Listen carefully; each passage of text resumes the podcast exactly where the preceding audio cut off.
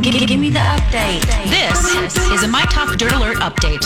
A quick look at what's happening in entertainment Dirt. We want the dirt. on My Talk. My Talk. Did you want to tell me something? Kobe Bryant was thinking big business when it came to his daughter. The former NBA player filed a trademark for Gianna's nickname Mambacita. The goal was to have it on t-shirts, hats, and jerseys. The trademark was filed in December and is still pending. And if you didn't catch the live-action remake of The Lion King in theaters, don't worry. It premieres on Disney Plus today. When the film was in theaters, it was the second highest grossing movie of 2019. And many who subscribed to the streaming service were sad to know it wasn't there on the debut. But now that's about to change. The film is star-studded voices. It has Donald Glover, Beyonce, James Earl Jones, and more.